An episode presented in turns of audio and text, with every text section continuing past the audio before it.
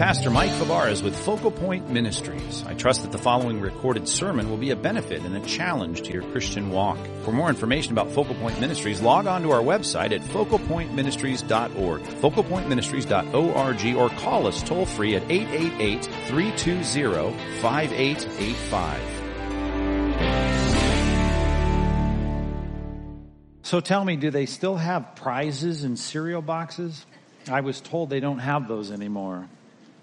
I don't know what happened. Maybe the kids were eating the toys or something, but I'll, not that I eat a lot of cereal, but I'll tell you, that was really the highlight as a kid to be able to get to the box of cereal first, crack that thing open and get the little toy car out or, you know, maybe the uh, glow in the dark spoon, maybe remember that one, or the plastic whistle, little army man, or even remember getting the license plate for your bike that was in the, in the cereal box was always fun.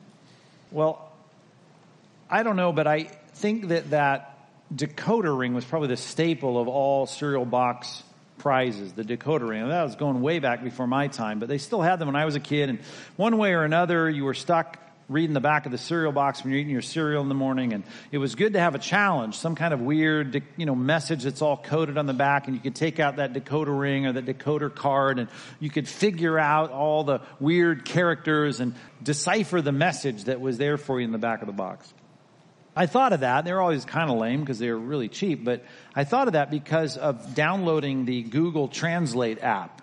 Now, if you haven't done this yet, the, the, the element they have in it now where you can click on the camera uh, we got free Wi-Fi. You might want to try this out right now. Get, click, click on the camera, and then you can. You'd have to find some foreign language, but just you take the camera and just put it over the foreign language, and just magically it takes whatever that language is. If you download the data set, and bam, it turns it into to readable English for you. It's amazing. I mean, when I did that, I thought that's that's the ult- that's the kind of decoder ring that you want. You just bloop, and there it is. It's like like magic. Well, I thought of that if only we had a app like that for the Bible. Oh, I know you got an English Bible and all that, but if you just take an English passage that's difficult and hard, some kind of tough doctrine maybe you found in the middle of this book, and you just take your phone with some Bible app that decodes everything and just put it over the top, and then instantly you have this nice, easy to understand concept. Now, we don't have an app like that, and you may say, oh, that's what a commentary does. No, don't let anybody tell you we have something that will do that and make every doctrine of the Bible easy and palatable and, and, and you know, you, you, can understand it without any trouble. That's not the case at all. Matter of fact, there's some parts of Scripture that our finite minds just have a hard time understanding, standing and figuring out no matter how smart you are. I can think of uh, the Apostle Paul, for instance, who I think is a genius in his own right, clearly used by God to write the Bible, knows a lot about theology, knows God intimately, lives a godly, pious Christian life. And yet, when he's writing about some of these doctrines in Romans 11, he breaks out in verse 33 and he says, Oh, the riches of the wisdom and the knowledge of God. How unsearchable are his judgments. How inscrutable are his ways. Unsearchable. Can't figure out that decision inscrutable his ways. I don't, I don't get, I mean, just, it's beyond comprehension.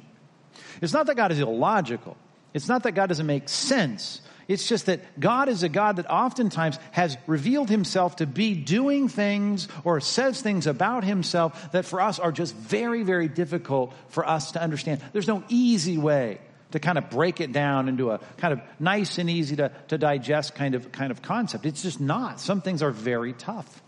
Now, as we study verse by verse through the Gospel of Luke, we've reached a passage like that in our study today, believe it or not. Luke chapter 22, verses 1 through 6 is all we'll get through today. But when you look at a passage like that, you may be turning to it now saying, well, I understand this. We're getting into the Passion Week of Christ. Well, even when you say that, you need a little decoder app for that because passion does not mean what you think it means. If you think passion means how we use it in the English language, this is a transliteration of the Latin word, which was the Bible for over a thousand years of the church. Now, passio means suffering.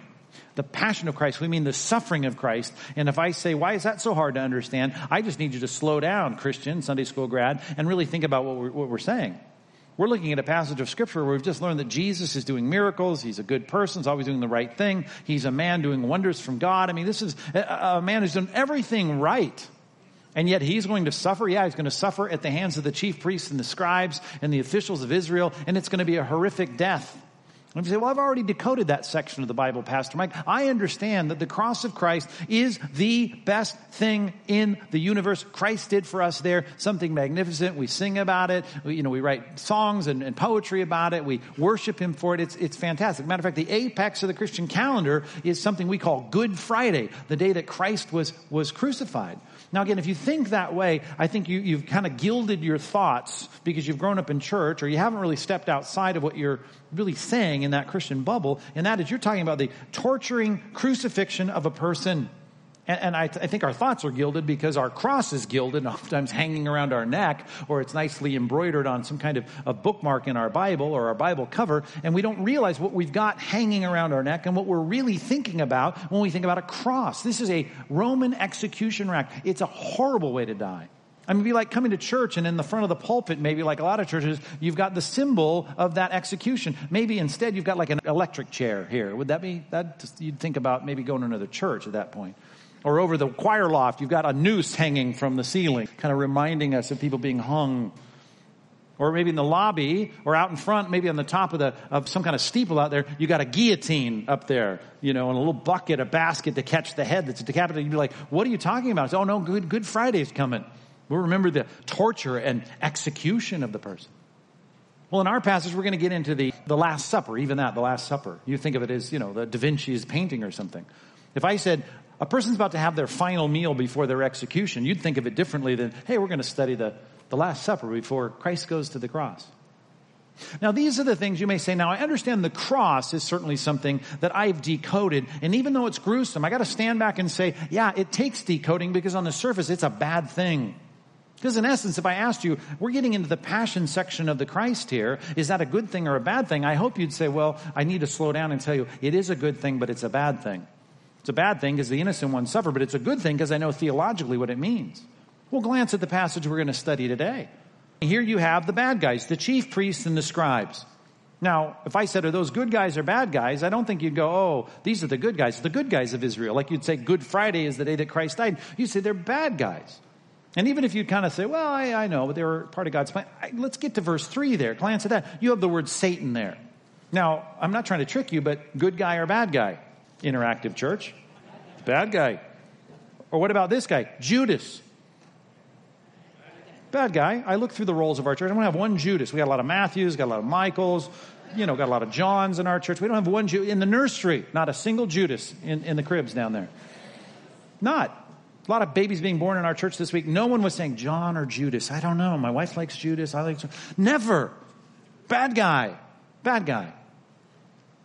And yet, look at the juxtapositions of the two phrases on your worksheet. If you've got it out, the title of the message, Prelude to the Cross. If I said, it's the path to the guillotine, it's the road to the noose, to the hangman's, that would sound different. And you'd say, oh, that is a bad thing. But God used it for good. And if I said, oh, now let's look at the characters. Judas, a betrayer on the inside who sells him out for money. Good guy or bad guy? Well, bad guy, but I guess you put that subtitle there. I guess I got to see that there's a good plan working its way out here. See, that's what I'm trying to, I'm trying to force you in a passage of scripture that maybe you're so Christianized as a Sunday school grad, you don't even see what we're studying, that this is a major problem. Judas now is about to betray Christ. Satan is filling him to have him betray Christ. The chief priests and the scribes are going to have their way. The officials of Israel are going to carry out an unjust, horrible plot to kill an innocent person. And yet, this is the best part of the Bible. It's the best thing God ever did. And all these evil characters, God is using them, orchestrating something like a chemist at a pharmacy, compounding things that in themselves might be poison to put something together to cure the ills of humanity. Not in some sociological sense, but in a theological sense, people that should hear from God, depart from me, I never knew you, into the accursed fire that you deserved and earned by your own sin, but instead he's going to say, welcome into the kingdom, prepared for you from the foundation of the world. How could you ever get sinners to be justified? Well, it's going to take guys like Judas. It's going to take people like the chief priests, the scribes. It's even going to, believe it or not, it's going to involve Satan. I mean, even his name means adversary. He's against all that is good. Yep. He is against all that's good. And in himself, you're going to say he's a bad guy. Just like you can say Judas is a bad guy.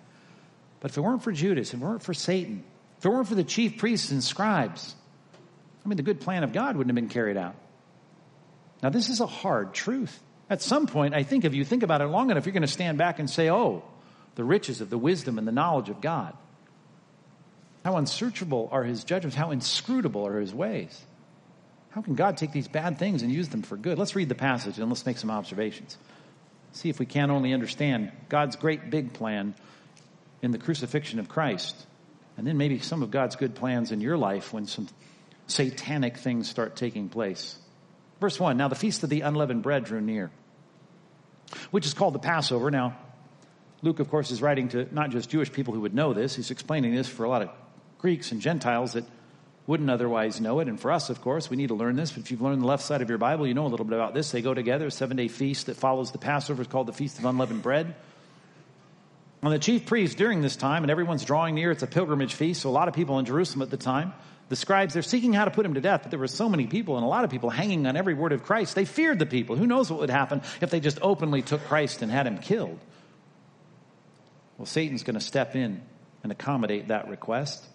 Satan entered into Judas, called Iscariot, who was one of the number of the 12. I mean, the minor chords of this keep getting worse. It's just like, whoa, this is so dark. He was in the inner circle, so trusted in the inner circle that he was the treasurer of the disciples. They gave him the money bag. He's going to be the bad guy. This is horrible. He went away and conferred with the chief priests and the officers how he might betray him to them. And they were glad. It's like a bunch of demons, gleefully, joyfully laughing and rubbing their hands together at the evil they're about to foist on the Holy One. And they agreed to give him money, 40 pieces of silver, as you know. So much a part of God's plan that even that was in the prophetic word of the Old Testament. And so he consented and sought an opportunity to betray him to them in the absence of the crowd. Let's try and get it. Let's make sure the bad guys get away with this without getting lynched by the whole crowd here. That that's that's insidious. It's evil. No, it is evil, but this is the prelude to the cross. You've already decoded that part. I just want you to see that these elements are falling right into the hands of God's good plan. Let's make an observation about verse 1. The feast of the unleavened bread drew near, which is called the Passover. A few special things going on in my life this week. As you know, my son's getting married this afternoon, so we had a little rehearsal dinner at a nice restaurant, which I don't normally go to. And before that, I think it was on Thursday. I, ha- I think it was. I shouldn't say that. My wife's anniversary and my anniversary, 32 years. I should remember that, 31st of May. So what was that, Wednesday? This is not that I forgot the date. It's May 31st. I just don't remember which day of the week it was. And we went to a super nice restaurant. And that was nice. And you know, they both, both these restaurants started with that basket of bread. Mmm. And it was a feast. But I'll tell you what, I want it leavened. I want it leavened. I want some yeast in that bread. It's the best kind, nice and warm out of the oven. It's all fluffy. Mmm. So good. It's a feast. Feast of leavened bread. I could have one of those. You know what I can't quite make sense of? A feast of unleavened bread. Nope. I've had that. No thanks. Oh, and I know this feast of unleavened bread where you're not allowed to have any of that good fluffy bread which everyone likes. This is not like the Israelites just like this stuff. They had something good made worse that they had to eat. And it followed the Passover. And you know the Passover, don't you? And we've already started with you on Good Friday, showing you in some memorable ways, I hope, that you took an animal from the field, had him live among you in your house, and then while your little chubby fingers of your toddler grow, grow accustomed to this, this lamb that was almost like a pet, this one year old lamb without blemish, and now you pried that animal away who'd become a pet in your home, and at twilight as the sun went down, you took a knife across its throat and cut it open and killed it in front of your children. And then you put the blood that you'd want to kind of keep off of you and off of your furniture and off of your house. You took it and painted the doorposts. Why? Because it was a night of death. And everyone in this whole place in Egypt is going to die. Oh, now every year after that night of death, we're going to remember that night of death, and it's going to start a feast of unleavened bread. Oh, and by the way, the meal that you start the feast with, you start with, here it comes, ready? Bitter herbs. Now, I had cheesecake this week at the rehearsal dinner, and I had chocolate layered cake for my anniversary. And I've gained at least five pounds this week. But man, it was good. Oh, And I ate the whole thing just in honor of my anniversary and my son's wedding. I ate it all. I even took the fork and pressed it into the crumbs around the cheesecake and tried to do it when no one was watching me. Just, oh, so good. Talk about breaking your diet. That was so good. You know what I don't want? In my feast, I don't want bitter herbs. I mean, I don't even like the veggies. I certainly don't want bitter herbs. That's not going to be part of any kind of commemoration I'm going to enjoy. And you know one other thing I liked, and I, I liked the fact that we got seated on our anniversary meal in a corner booth that had leather seats, a leather seat, and then the upholstered back and really high. And it was quiet. I, you know, I didn't want to put my feet up on anything, but I felt like this is just awesome. I wanted the waiter just to feed me the filet mignon. This is great. Now, do you know anything about the Passover? Not only can you not eat it reclining, how it was described in Scripture is you're to eat it standing up. Eat it, here's the words of Scripture eat it in haste with your staff in your hand, your walking stick. And take your clothes and, you know, you don't unfurl your robe like you would if you were going to dine. You tuck up your robe inside your, your belt as though you're going to go running somewhere. This is a celebration? This is the holiday? I mean, give me Memorial Day or Labor Day where I can heat the barbecue up and we can all sit back in lawn chairs. And that, that's my kind of a feast. I don't, I don't want to eat unleavened bread and sit there and eat this, ro- this roasted lamb that was our pet. I can hear him, ah. I'm just, oh, you know, my kids named him and I'm eating him. It's just, I don't want to do that. And I can't even sit down and enjoy them. I got to stand up.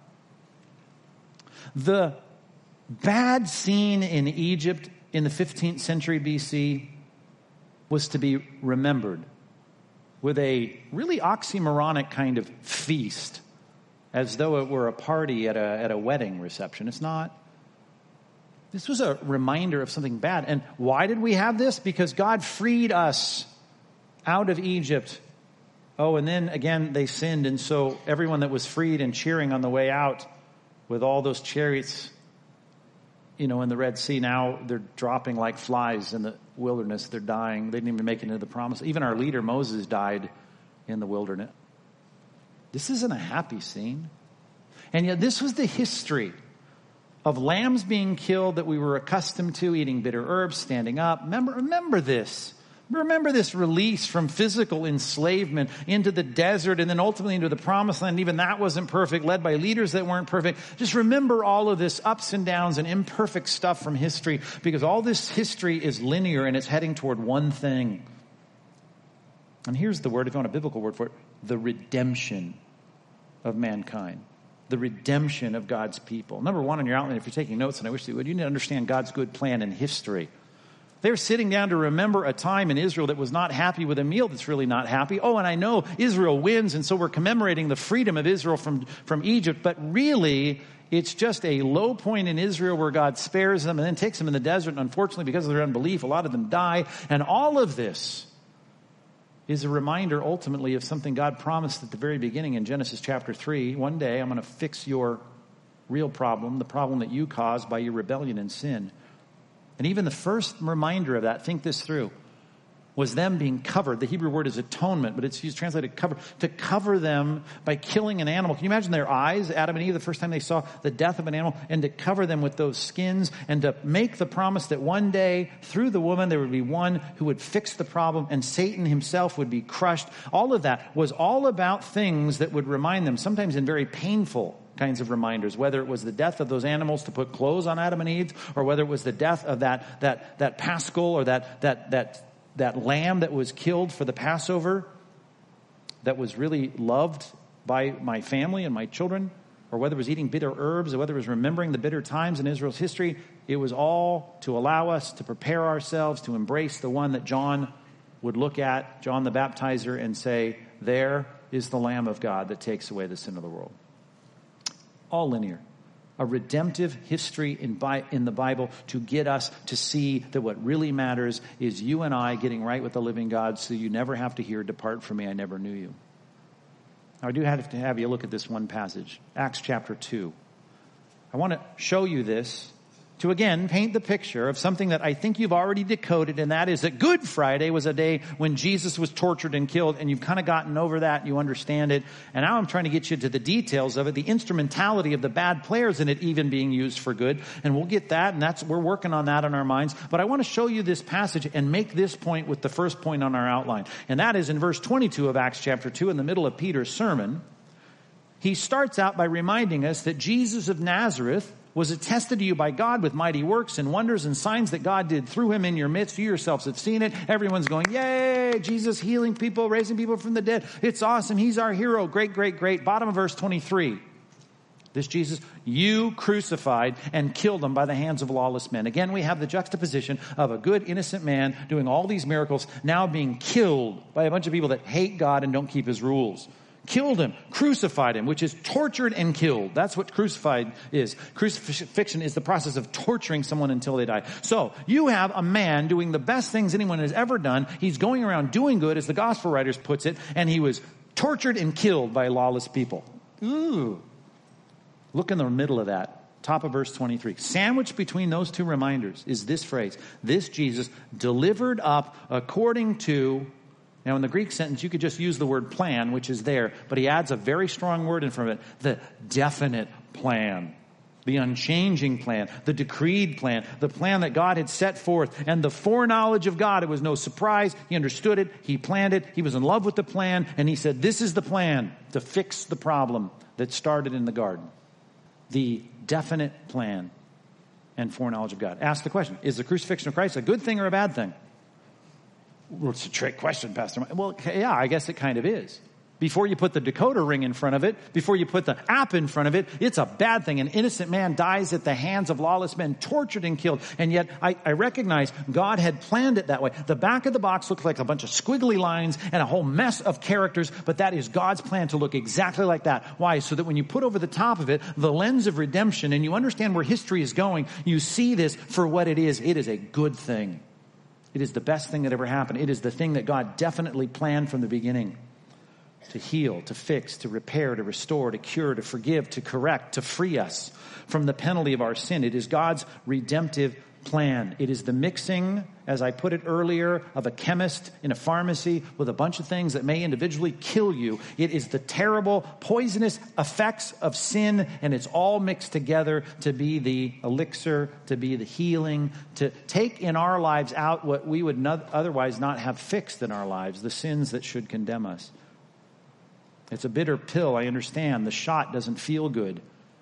But it is, as Colossians 2 says, to make us alive with Christ, forgiving our trespasses, canceling the record of our debt that stood against us with its legal demands. He set it aside by nailing it to an execution rack, nailing it to something that would be a torture item from the Middle Ages, even worse than that the cross.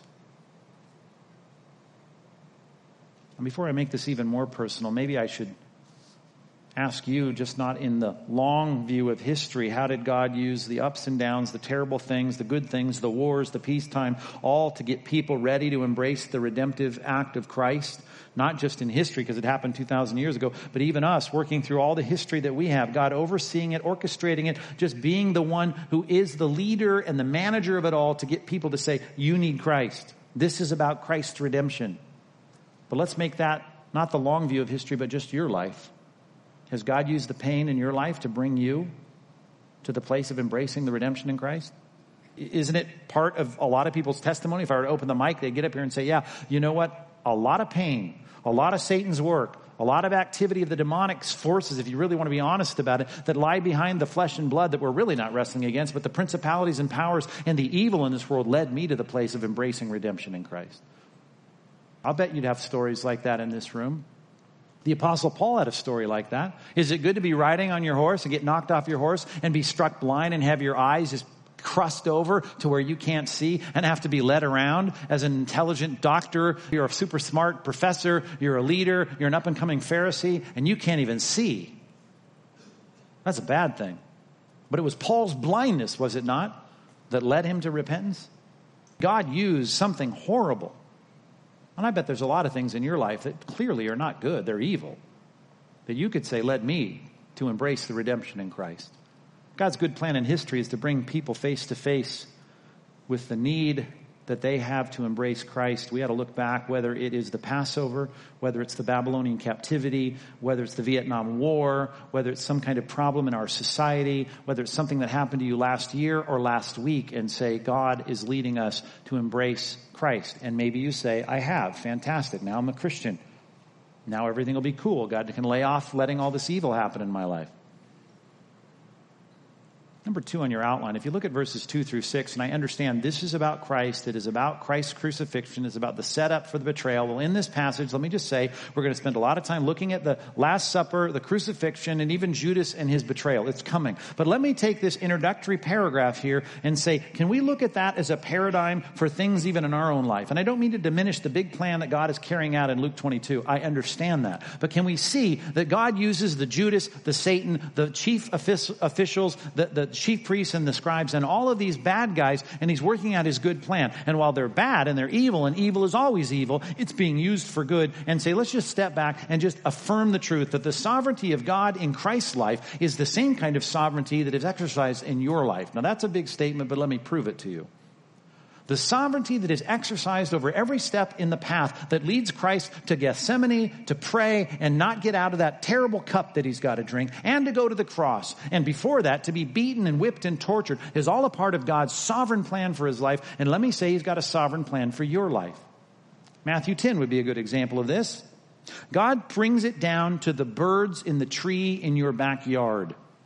He said, There's not a single bird that falls apart from your Father.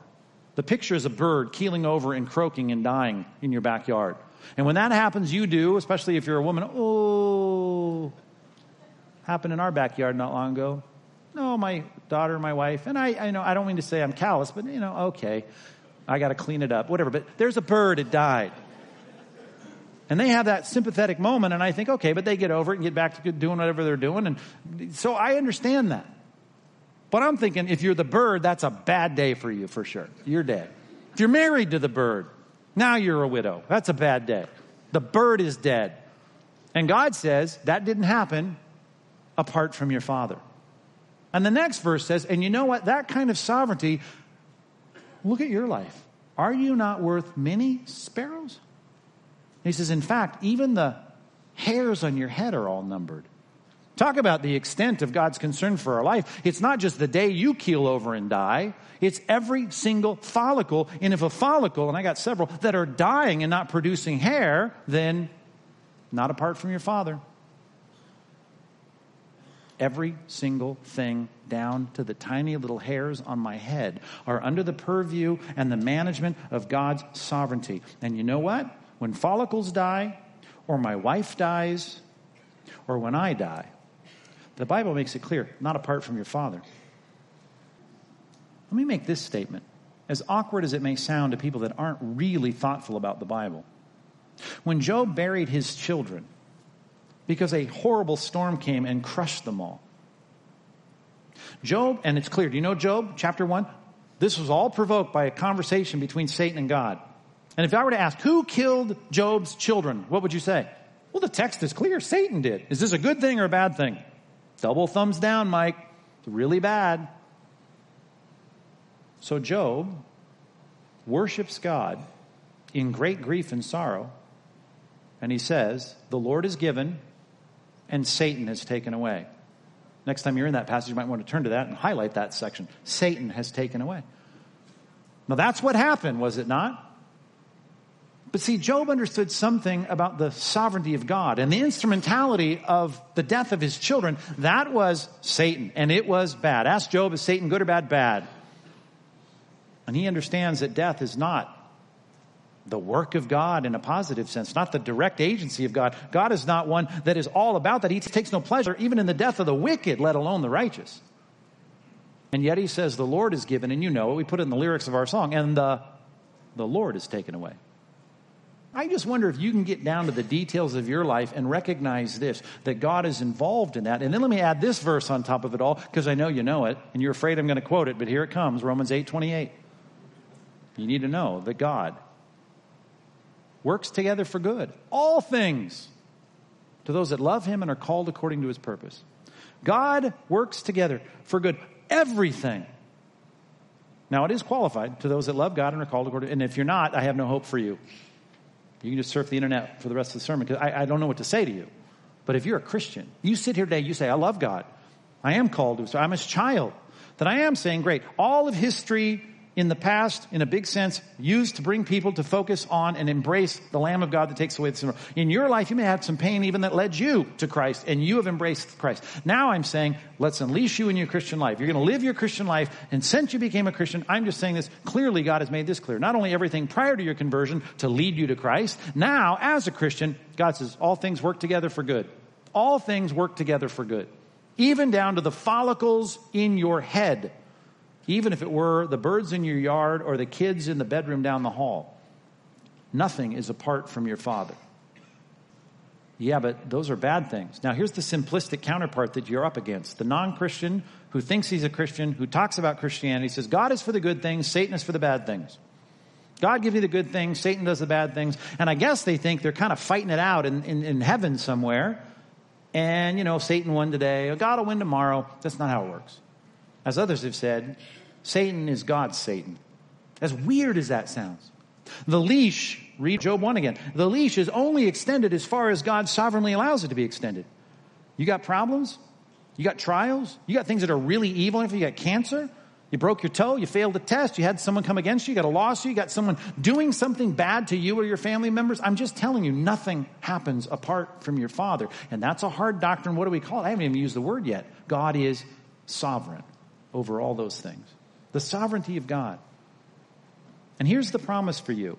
Just like in this passage, though I know I almost feel blasphemous taking Christ's sovereignty and making something we can learn about God's sovereignty in our lives, that God is sovereign over his life. But I do need to, I just, I'm your pastor, so let me spend a little bit of time saying you need to, number two, you need to have the faith to trust God for good results in your troubles. And troubles may be a small word for what you're facing.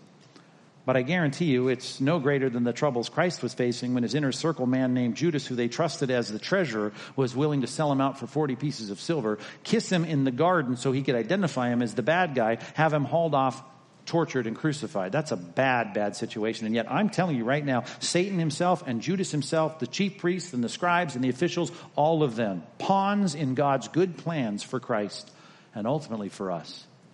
And I'm saying this whatever you're up against, God is working it together for you. How can that be? I have no time for this. But let me give you a few reasons why the Bible would tell us these things work out for good. Ready? Eight. Eight things? Yes. We're going to be done around three.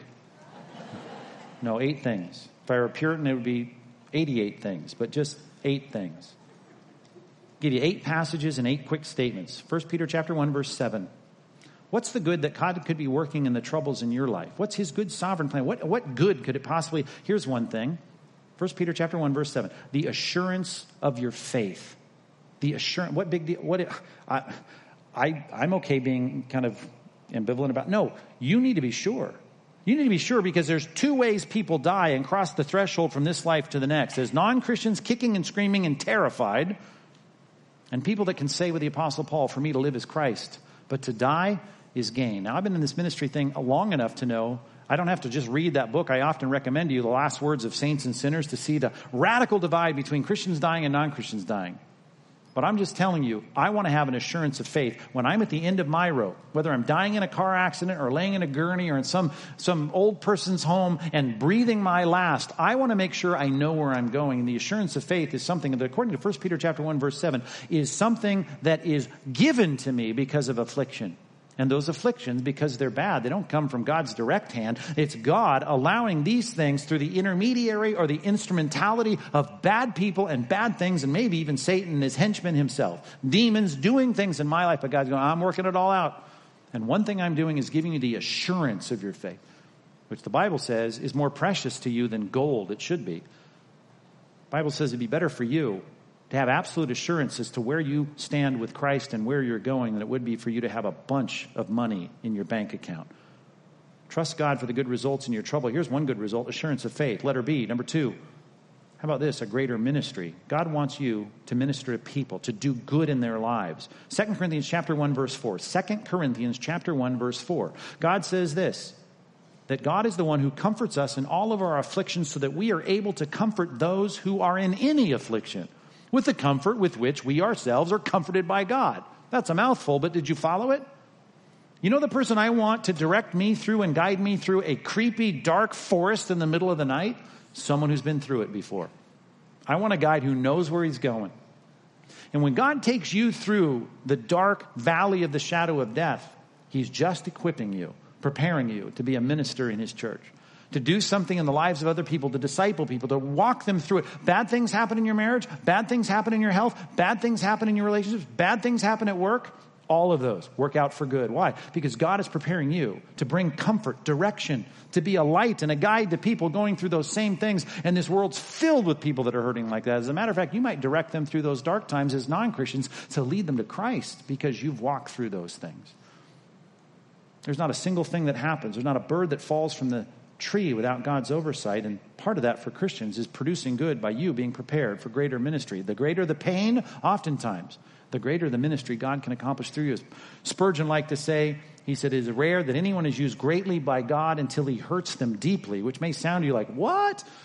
He's not the direct cause of those things, but the instrumentality may be all kinds of evil people and evil circumstances and terrible things like sickness, and yet he uses those things to prepare people to do ministry. How can God use troubles in your life, whether it's the Judas betraying you or some painful encounter? It pales next to the cross, but clearly that kind of thing in your life, well, it may give you assurance of faith, greater ministry. Let her see, how about this? Can drive you to repentance. There may be some sin in your life you need to repent of. Maybe I should put this word next to it introspection.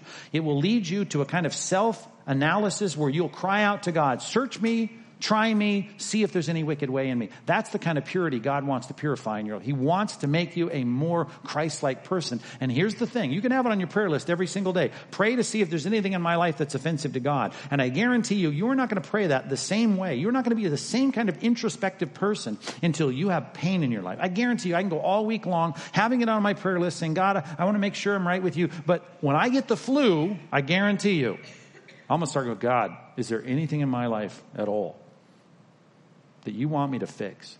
Pain has a way, affliction has a way, opposition, criticism, cancer, scary kinds of situations, loss of my finances. Those are the things God can get you to say, okay, God, wait, is there anything in my life? Sometimes it's connected with discipline. Hebrews chapter 12. If you want a passage for this, although Hebrews 12 would be a good one, Judges chapter 10, verses 9 and 10. Judges chapter 10, verses 9 and 10. The Ammonites cross the Jordan. They come up against Judah, Benjamin, and Ephraim. And Israel was so severely distressed that here's what happened. The people cried out to the Lord and they said, We've sinned against you. We've forsaken our God and we've served the Baals, the idols. Why weren't they thinking that when all was good, when there was no threat on the borders? Because that's the problem with prosperity and comfort and ease and all the things you pray for every day. If you had them all and you had no affliction, I guess you would probably not be as introspective and praying with a kind of sincerity and a kind of sensitivity to say, God, if there's any wicked way in me, show it to me. I want to get rid of it. God needs holy people to proclaim a holy message about a holy God. He wants you to be repentant and introspective, and sometimes pain will do that for you like nothing else will. As Thomas Watson said, I think I put his book on the back of the worksheet. He says, Sometimes the sick bed teaches far more than a sermon ever could. We learn a lot more in our pain than even in a good Christian book. Number four, letter D, can drive us to prayer can make us people of prayer. We read this in our daily Bible reading this week, Second Chronicles chapter 6, verse 29. I always pause in this verse when I read it in Second Chronicles. If you read it with me, maybe you paused on it as well. Chapter 6, verse 29, Second Chronicles. Solomon is dedicating the temple. He's just built this magnificent building. And he talks about praying, and he's talking about a lot of things you might imagine. When we're in trouble, when we have, you know, wars, when there's pestilence in the land. And then he makes this statement. It's interesting. He says, And whatever prayer, Lord, whatever plea is made by any person, by anyone in Israel, each knowing his own affliction and his own sorrow, stretching out his hands toward this house, will then hear from heaven and answer him. Interesting. The, the provocation for prayer, for saying, God, I want to commune with you, I want to ask you, I want to talk to you, knowing their own affliction and their own sorrow. I'm just telling you, you cannot be, I don't think, a man of prayer, a woman of prayer, without a lot of prompting, of some of the difficulties, pain, and even the evil that you'll encounter in your life. I, I never pray more ardently than when there's really evil things happening in and around me or my family. I start praying. Matter of fact, praying and fasting was not a discipline they put on the schedule, unless it was the one day a year in Yom Kippur every year in Israel. It was usually a reaction to a kind of crisis. They reached out to God with such ardency in their praying that they didn't, they gave up food. They didn't eat. Second Chronicles 6.29, it drives us to prayer. Number five, letter E, it's a safeguard against sin. It's a safeguard against sin. The evil that you encounter in your life might be the very thing that keeps you from committing adultery. It might be the thing that keeps you from cheating your job or lying or or somehow embezzling money. The pain in your life can be the kind of safeguard that keeps you from sin. Here's a passage, 2 Corinthians chapter 12. 2 Corinthians chapter 12 verse 7. Paul has a thorn in the flesh, which is some kind of physical ailment. He prays, please take it away, please take it away, please take it away. God says, no, no, no. My grace is sufficient. My favor is enough for you. And what was that all about? To keep you from boasting because of the great revelations you've been shown the thorn popped, if you will, any swelling head of pride in Paul. And there's things that would have happened with a prideful apostle, and God says, No, I'm going to prevent this by safeguarding your life with illness. You got chronic pain? You got some kind of opposition? I'm just telling you, maybe the thing that because you're on your knees dealing with that affliction and you've got that sorrow and you've got that difficulty, and you've had that terrible thing in your past, those are the things that may keep you from being someone that would just walk right into sinful temptation and right into some kind of trashing of your Christian life because you've experienced those troubles. Number six, letter F. Can just in a general sense, which is I think related to number five, it can teach you to hate sin. Why are things happening sometimes in our world? Why do you feel like you look at TV, you see the news, and you say, We live in Sodom and Gomorrah. Why does God let this happen? Maybe part of this in your life, in seeing these things, whether it's in your environment or in our culture, is so you can learn to hate the thing that put Christ on a cross. We can never be the church of Christ, all about what Christ is about, until you learn to hate the sin that nailed Christ to a cross. And it certainly is part of a safeguard against sin. Verse for that, how about Galatians chapter 6, verse 8? The one who sows to his flesh reaps from the flesh corruption. Maybe you've seen that in this society, maybe a Christian in your life, you've seen them wipe out. And that kind of sowing to the flesh and reaping makes you think, I hate the fact that this happens. I hate the fact that these things took place. I can't stand the fact. I loathe it. That's exactly where God's people need to be. We certainly need to hate sin a whole lot more than we do. Number seven, James chapter 1, verses 2 through 4. God needs strong Christians. Nothing strengthens our character like trials, pain, affliction. James chapter 1, verse 2 says, amazingly enough, first four words in English count it all joy. Count it complete joy. Count it super duper joy. Really? When you encounter trials of all kinds. That is hard to do. When someone diagnoses you with some kind of illness, to stand up and give the doctor a high five. But the Bible says, you know that that trial that you've just walked through the portal and you think this is bad. Cancer is of Satan, right? I'm not saying it's not. I'm not saying those aren't right thoughts to hate the evil and you hate the sin and you hate the affliction and you hate the opposition and you hate the demonic stuff in your I get all that. But the Bible says one thing it might be doing for you is producing steadfastness, strength, let that steadfastness, that strength, that endurance have its full effect so that you can be perfect, complete, lacking in nothing. Those high schoolers go into that gym, they work out in that weight room, and they get all bulked up to go out on the field and do battle on the gridiron. And all I'm saying is all of that pain in the preparatory process of bulking up and pumping weight, it, what, it's, it's so they can get ready to do, do the war. And you know, you got a war as a Christian. You are a soldier of Christ. You cannot be strong in this battle that God has called you to in evangelism and discipleship and avoiding sin unless you strengthen your character. And God unleashes sometimes a lot of pain in our lives to see that. Lastly, what is that, number eight? Letter H? Sometimes has nothing to do with your benefit. Maybe it's the benefit of others. He works out his big plan in your environment. He's working out a plan somewhere around you and in your life and for the good of other people. Genesis chapter 50, verse 20. Genesis 50, 20, you know the story. Joseph is there. His brothers are afraid that Joseph's going to take some kind of revenge on him. And he says, chill out. Listen, no problem. Don't worry about it. You hated me. You spoke against me. You lied uh, about me to, our father. You threw me in a pit. You sold me as a, as a slave to a bunch of, of, of marauding, caravanning people. And you did all of that. And he says, you meant it for evil, verse 20 of, of Genesis 50. But God meant it for good.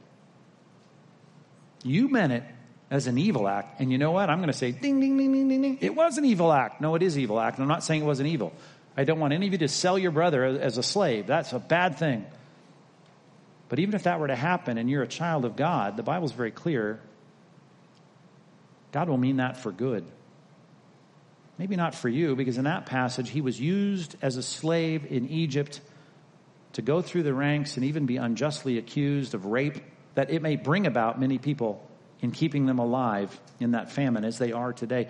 Joseph knew that all of that horrible stuff that happened in his life was working out a plan for other people's good. Because we're going to care about all the details of the Last Supper and the betrayal, I, I just want to focus on one last word in verse 3. Then Satan entered into Judas. I don't want to overplay this so you see a demon behind every bush, but I am saying Satan is the active player in a lot. If not in one sense, you can trace all of the evil back to him. And if you go to the end of your Bible, it's very clear. As a matter of fact, the ESV translators, just like every translation, try to put some headings so that kind of breaks up the text. And the heading over that last paragraph there in Revelation 20 says something like this in your Bibles. The ESV says it just like this The final defeat of Satan. Now, that's good news.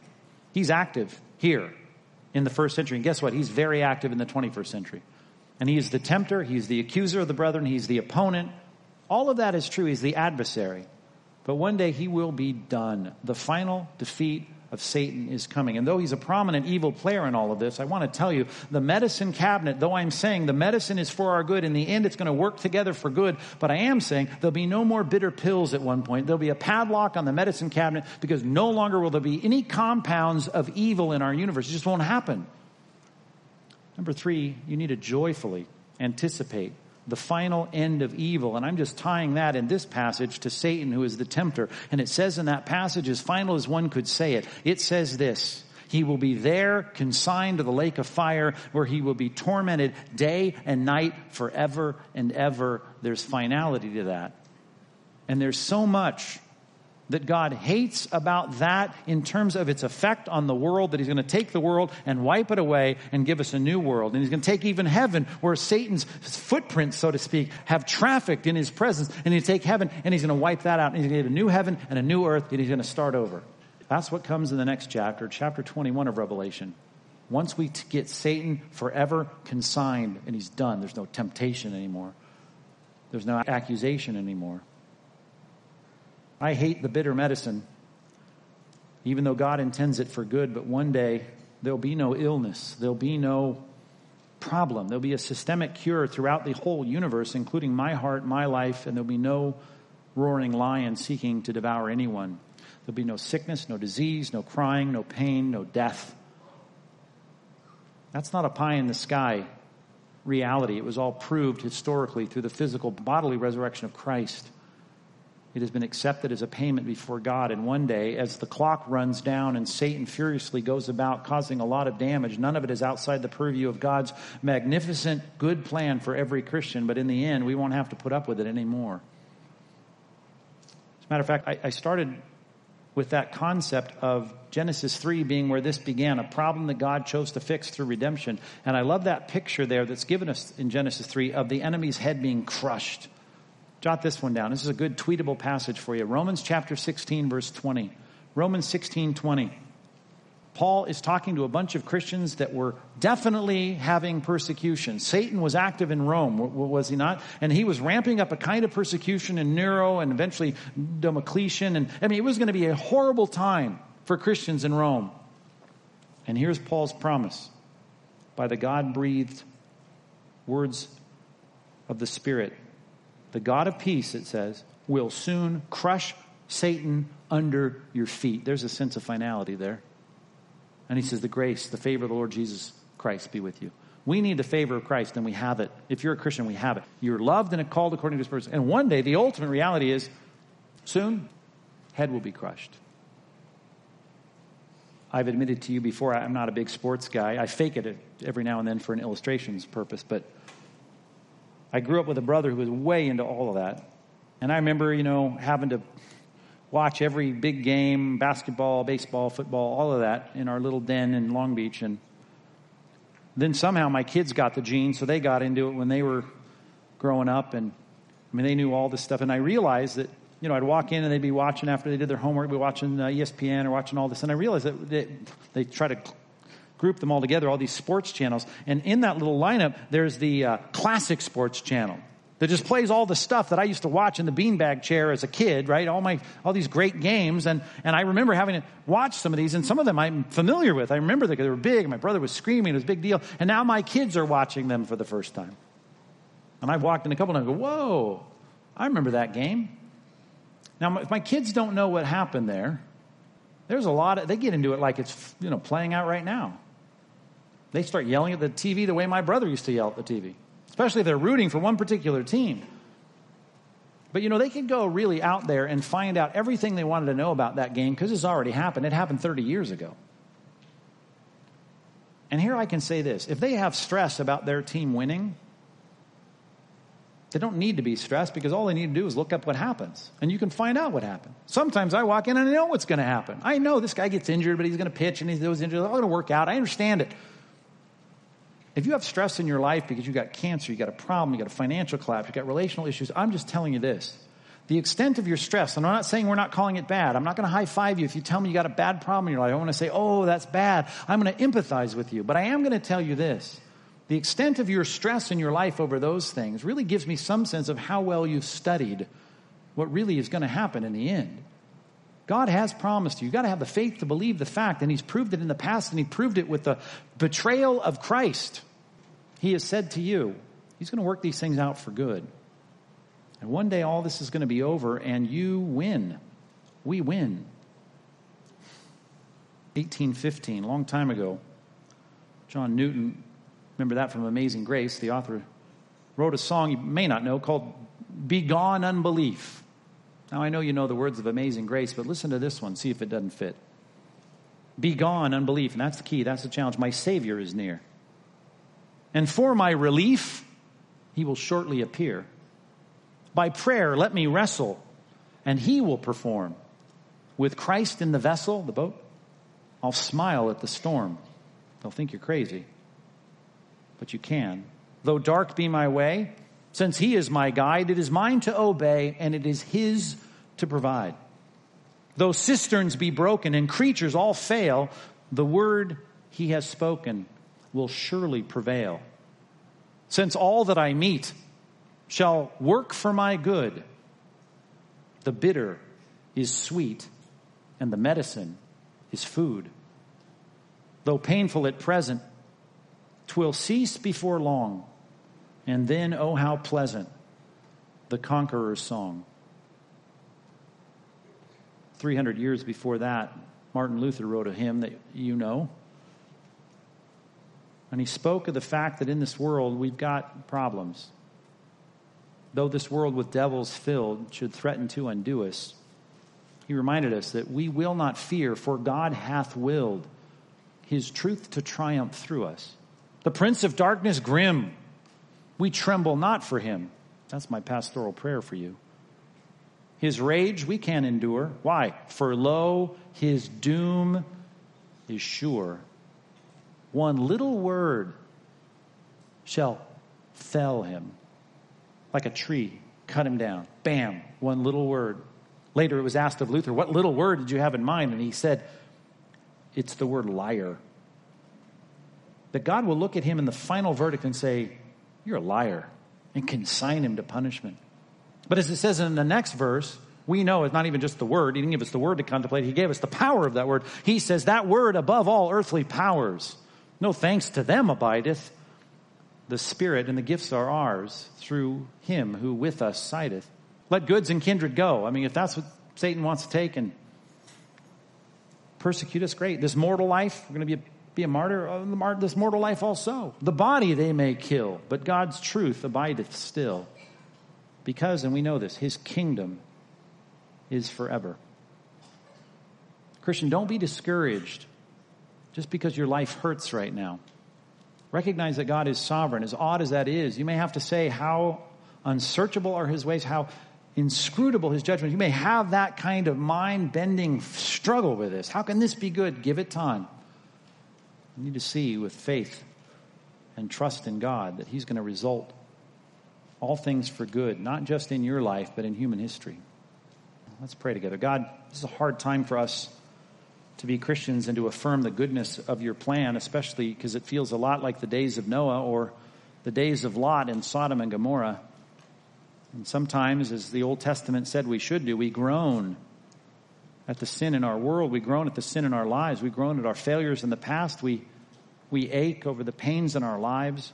We hate Satan's work in our midst, in our home, in our lives, in our bodies, in this world. And yet, let us affirm above all of that that though evil is always evil and sin is always sin, that you work all things together for good, as strange as that may be. Just like Judas, bad guy, Satan, terrible, betrayal, the chief priests, the scribes, a crucifixion, all of those are bad things. But they're all a part of your good plan. Let us be much more hopeful in the midst of our trials. Let us be much more faith filled and trusting you that you love us and you're working all things out for good. And even in that passage in Romans 8, you've promised that nothing can separate us from the love of God which is in Christ Jesus.